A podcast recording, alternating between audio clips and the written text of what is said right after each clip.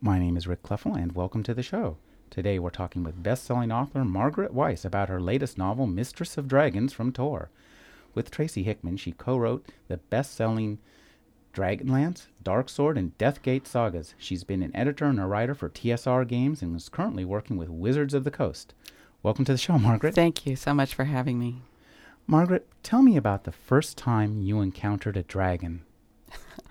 oh wow. Um, probably a real live dragon was when I went to work for TSR Incorporated and, and became involved with the Dungeons and Dragons. Um, that uh, when I met Tracy Hickman and got to work on the Dragonlance project, uh, then then I encountered dragons that that uh, were very real uh, to me and uh, and immensely fun to write about.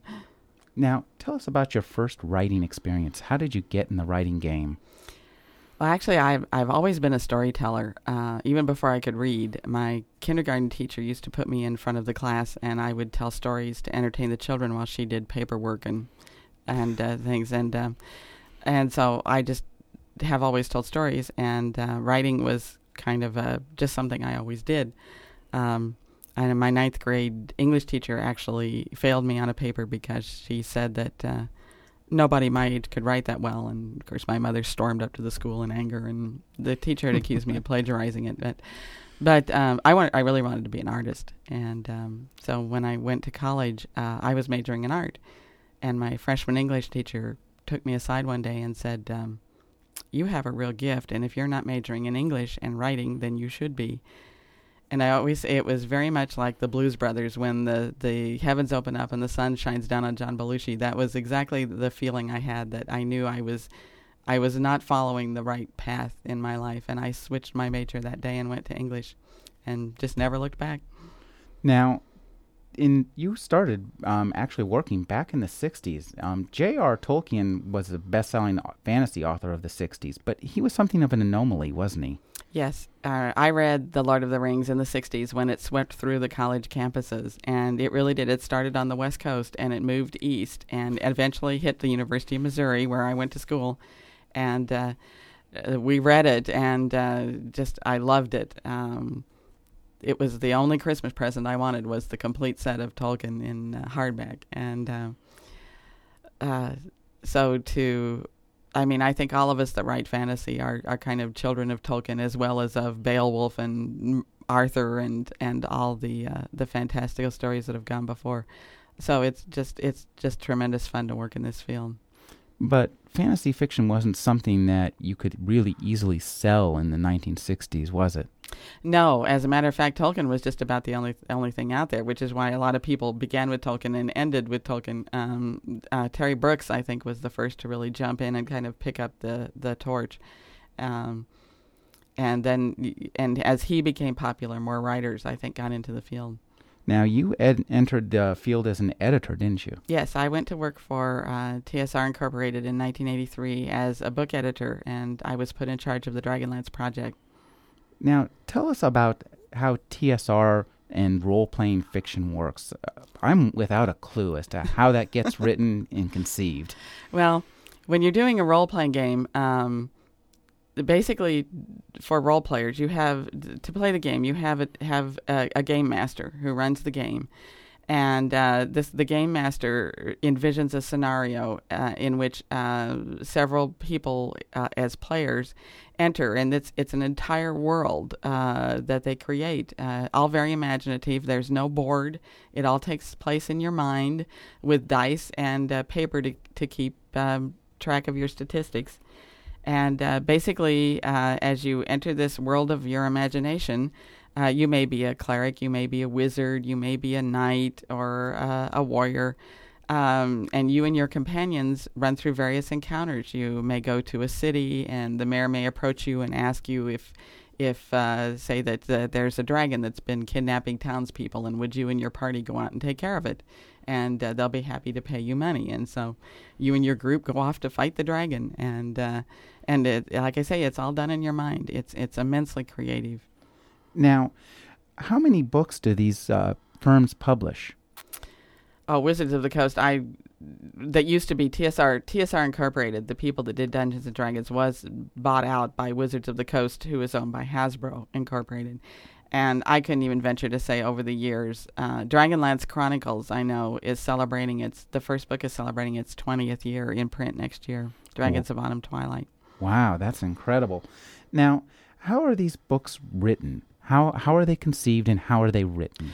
Well, Dragonlance Chronicles was, was interesting because when we were doing this at the time, back in, in 83 and 84, this was actually the first time that a, a series of novels had been written to go with the game world. Now it's done all the time. All the video games, everything have books to go with them. But we were the first ones to do this. And um, basically, the Dragonlance game modules were a series of 12 modules that, and the modules are adventures that uh, a, a game master can use to run for his players. And they designed the modules with an overarching storyline. So it wasn't that you would just go out and find the dragon, kill the dragon, and steal the treasure. You actually, the players had a more noble purpose. They were actually fighting, uh, good fighting against evil to save the world. And um, so we took the plot that had stretched over 12 modules, and my job was to take the plot and turn it into a novel, an adult novel. Wow, that's incredible. Were you given an outline or just given the modules? We had the outline. Uh, Tracy Hickman, who was the game designer, had come up with the, the outline for the entire plot for the world, or the, the series of novels. Uh, but it had an immense amount of characters. It was very complicated, and I had to kind of distill it down to, to fit it into one novel. Do you have a Bible? Oh yes, so we had an immense an immense amount of because when you're designing a, a world for role playing, you need to know um, all sorts of details, just like you would for this world, because your game master needs to make it very realistic for the players. So when you go into a city, you need to know where the tavern is, and you need to know where the mountains are in relation to the ocean and and rivers and. And um, we even had, uh, I know Tracy had even plotted the prevailing winds, so we knew which direction the winds were blowing. The only problem I had with this world is there were three moons a silver moon, a red moon, and a black moon. And I could never figure out the phases of the moon. So if anybody ever goes through those books and tries to figure out the moon phases, I, I just gave up. When, when I needed the moons up, they were up, and they were down when I didn't want them. Now, back then, back in 83, you were probably using a big paper Bible. Is that still the same way, or is it now automated in a database? it's all well right now um, there is a dragonlance database uh, um, wizards of the coast actually had hired an, uh, an author to compile a database and she had a series of volunteers um, they were intending to publish it but never got around to it so i own a company uh, it's called sovereign press that is doing the dragonlance role-playing game we have the license from wizards uh, to do the d20 game and we're using the database and hopefully we can make it available to fans and authors uh, we're, we're still working on that Wow, that's really interesting. Now, could you talk about the collaborative process between you and uh, Tracy Hickman? oh oh it's a lot of fun um, i always say that um, i i can get the characters into all sorts of trouble and then i call tracy and he has to get them out So when, for example, when we were doing um, Dragon, the second series, Dragonlance Legends, uh, there's a place where everybody, one of everybody's favorite characters, is called Tasselhoff Burrfoot. He's a Kender, and Tasselhoff is put into a very precarious situation at the end of book one. In fact, we're dropping a fiery mountain on top of him, and um, and I called Tracy. I had no clue how he was going to get out of this, and I called Tracy that night when I finished, and I said, "Well, we just killed Tasselhoff because uh, he he can't. There's no way he can live through this." But Tracy found a way, and it made made a lot of sense. So, is it sequential? You hand parts back and forth, or do you revise one another's no, parts? um, when Tracy and I started working together at TSR, which we accidentally did, it wasn't ever intended, but we kind of accidentally fell into writing this book. Um, I was the writer. I was the writer and editor, and Tracy was the game designer, and and so I am the primary writer on the project, and Tracy and and we hand things back and forth. And it's always been important to us that the book have one voice, because if you're reading a book by two authors and there's two different voices, if you switch voices, that can jolt you out of the world. And we want you once you're in that world to stay there. And so uh, even if Tracy writes something, I write over it to give it one one voice. So, you're the voice of I'm voice. Deathgate, and a number of other realms. Now, your latest novel is a solo effort from the esteemed science fiction publisher Tor. Yes, and uh, they they came to me to ask me if I would write a series of books about dragons, and I was I was just thrilled. I mean, it was, it's just been one of the high points of my life. Now, for someone who has written more best-selling novels than many people may be able to read, you find yourself in an odd position of being something of a first-time author in that this is your first standalone no games novel, don't you? Yes, yes, and it was very challenging. Um, how did you approach the novel? Was what was the difference between Mistress of Dragons and the Dragonlance series? Well, for one thing, I was by myself, and I didn't have this whole world background to draw on. I I have to build the world myself, so I had to be God and build the world, and and um, I think the biggest challenge was making the dragons different because I am so used to working with D&D dragons that are very detailed. Uh, you know all their magic spells, you know how big they are, right down to how many feet, you know, they, from wingtip to wingtip and from head to tail. And uh, my challenge was in making these dragons very different, so that somebody didn't read this and say, "Oh, I know these are just D and D dragons." No, these these dragons are very different dragons from the dragons I was used to working with why don't you tell us a little bit about the uh, Dragonvarld introduced in Mistress of Dragons? Dragonvarld is a world of humans, and um, they are being unknown to the humans. They are being kind of watched over, protected, and sort of ruled by the dragons of the world the dragons have been here for many, many centuries, and they actually were around um, as the humans were evolving. And the dragons were very fascinated by this new species and thought they had potential. And so um, they've protected them and nurtured them. And um, because dragons unfortunately have a taste for human flesh, they actually developed laws of dragonkind uh, that dictated how dragons could interact with humans. And uh, everything has been going fine up till now, but there is a dragon who has gone rogue and who has seized a human kingdom and um, is is ruling it. And the dragon, the Parliament of Dragons, is trying to figure out how to cope with this. And uh, there is, is one dragon who is chosen to take human form and walk among the humans and kind of keep tabs on them and report back to the Dragon Parliament. And that is the character of Draconis and um, he's the one who is sent to find out what's going on with this kingdom and um, eventually meets the mistress of dragons.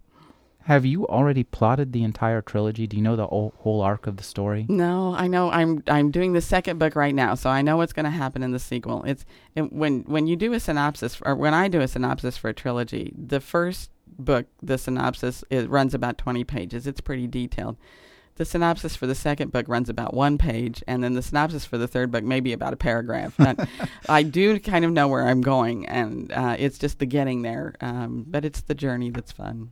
I imagine. Now, what kind of research is required for writing a fantasy novel? Um, you need to research. I, I like to research um, the towns, the the what what the cities look like, what a castle, what castles looked like back then. Um, costumes. I'm I uh, research costumes, food. I I like uh, I like to talk about what what people really ate and how they ate it, um, and uh, so that's that's been fun. Tell us about your use and inversion of fairy tale elements in Mistress of Dragons. I just love what you did in that. You know, book. I I had no idea when I started out that this was what I was doing, and I really didn't even realize it until um, after the book came out. Uh, it was out in galley form, and um, one of my um, one of my staff members read it and he said, "Oh, I love the way you used fairy tales in this," and it had never occurred to me that I was doing it. Um, so that must have been just something that was that was subliminal. But um, I, now, when people say that to me, I go, "Oh yeah, you know, I really did." It's just I never it never occurred to me. Wow you have a really delightful mix of humor in this in this fantasy saga, and it really keeps it bubbling along. Could you talk about incorporating humor into the fantasy worlds? I think humor is very important um, in any kind of world. Um, I, I, humor for me is uh, it's it's something that I enjoy in a novel. Um, one reason I've always enjoyed Dickens and Jane Austen and their wonderful humor that they have, even in the most serious works.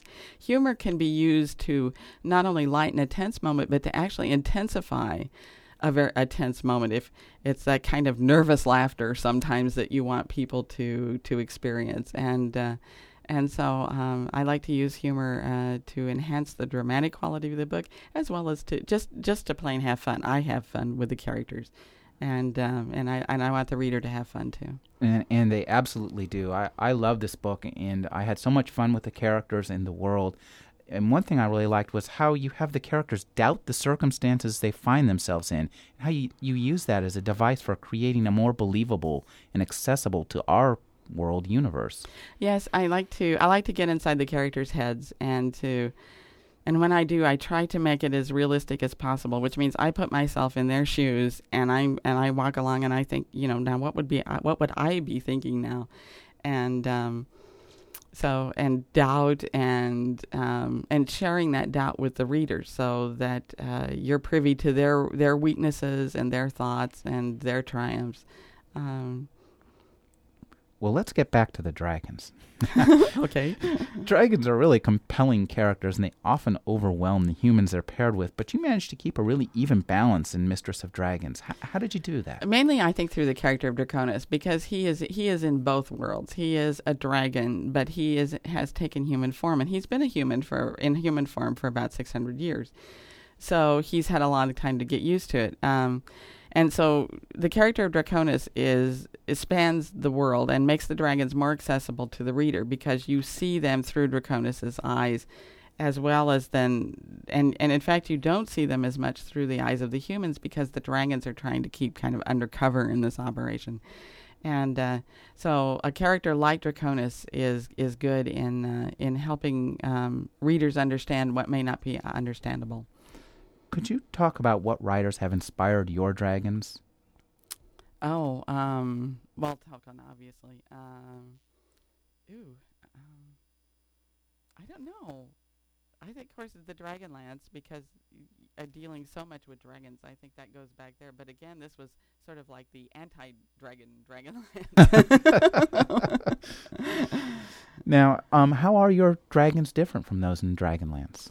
Um, uh, the the Dragonlance dragon or the, the Dungeons and Dragons dragons tend to be uh, tend to be almost human in their reaction. They can they they have spells they can cast. They each have a different breath weapon.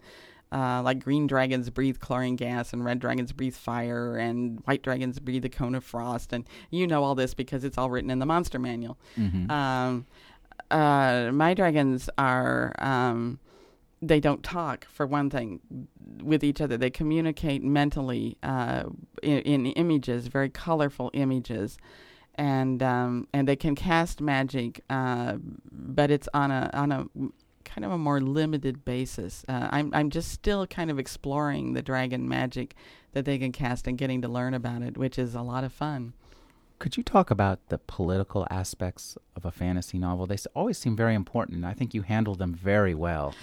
Uh, yeah, well, of course, politics. When you're dealing with humans, you're dealing with politics, um, and uh, and um, in this book, uh, it's it's not quite medieval. We're we're coming in under the Renaissance. Uh, the, the, one of the main characters, King Edward, is a, is a Renaissance man. He's he's very scientific, and and that was fun to deal with the fairy tale element because you get to see all his his scientific theories kind of get blown all to hell.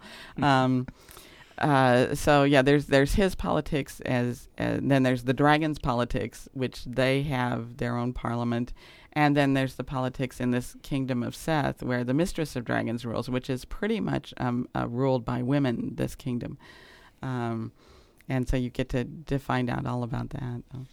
Now, you have a, a, bit of sexuality in this novel, and you keep it tastefully off screen. Yes. How do you decide when to draw the curtain? Oh, I always believe in closing the bedroom. At a certain point, you close the bedroom door unless it's absolutely necessary mm-hmm. uh, uh, that uh, that you reveal something. Because I'm a big proponent of the imagination, and and I think that uh, I, I'm I think the reader can imagine things much better than than I could write in detail. And in fact, I think as far as sex goes, the minute you start writing about it, it becomes kind of boring and and um, so if I do write about it, I, it tends to be more in imagery or, or sensory experience than than you know A fits into B kind of. um, did you approach the Dragonvarld trilogy in the same manner in which you pr- approached your RPG oriented fiction? Oh no, really no, because with the RPG fiction, again, you've got the whole world all laid out for you. In this, I had to start from the very beginning, and and you know when you're doing like Dragonlance, you have a map of the world or you know the continent, and I know where all the the cities are and all the states are. I even know how far it is from one to the other. And my map for Mistress of Dragons is on a little sheet of notepaper, and it's a squiggly line with some mountains up here and a city, so I can remember. I have a terrible time remembering when I'm writing north, east, south, and west, apparently, especially east and west. So I have big east and big west on here, so I know which direction the sun is coming up in relation to where the river runs and all that. So, now, what skills uh, from your um, TSR experience helped you in your hardcover fiction only experience?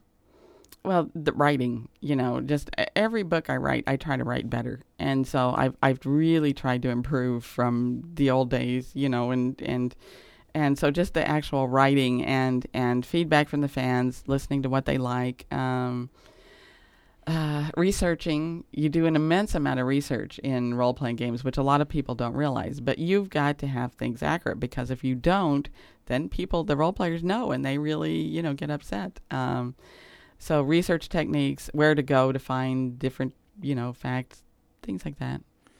Um, fantasy fiction has become much larger impact because due to the success of Lord of the Rings movies, in best-selling fantasy is no longer an anomaly, is it? No, no. And Harry Potter is helping us get a whole new generation of children interested in fantasy, which is absolutely fantastic.